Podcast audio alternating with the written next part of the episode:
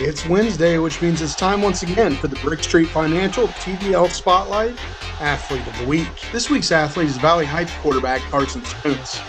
Carson had a monumental night for Valley Heights as the Mustangs took a 52 16 win over Troy on Friday night. He finished with 215 yards and two touchdowns, the longest coming from 84 yards out.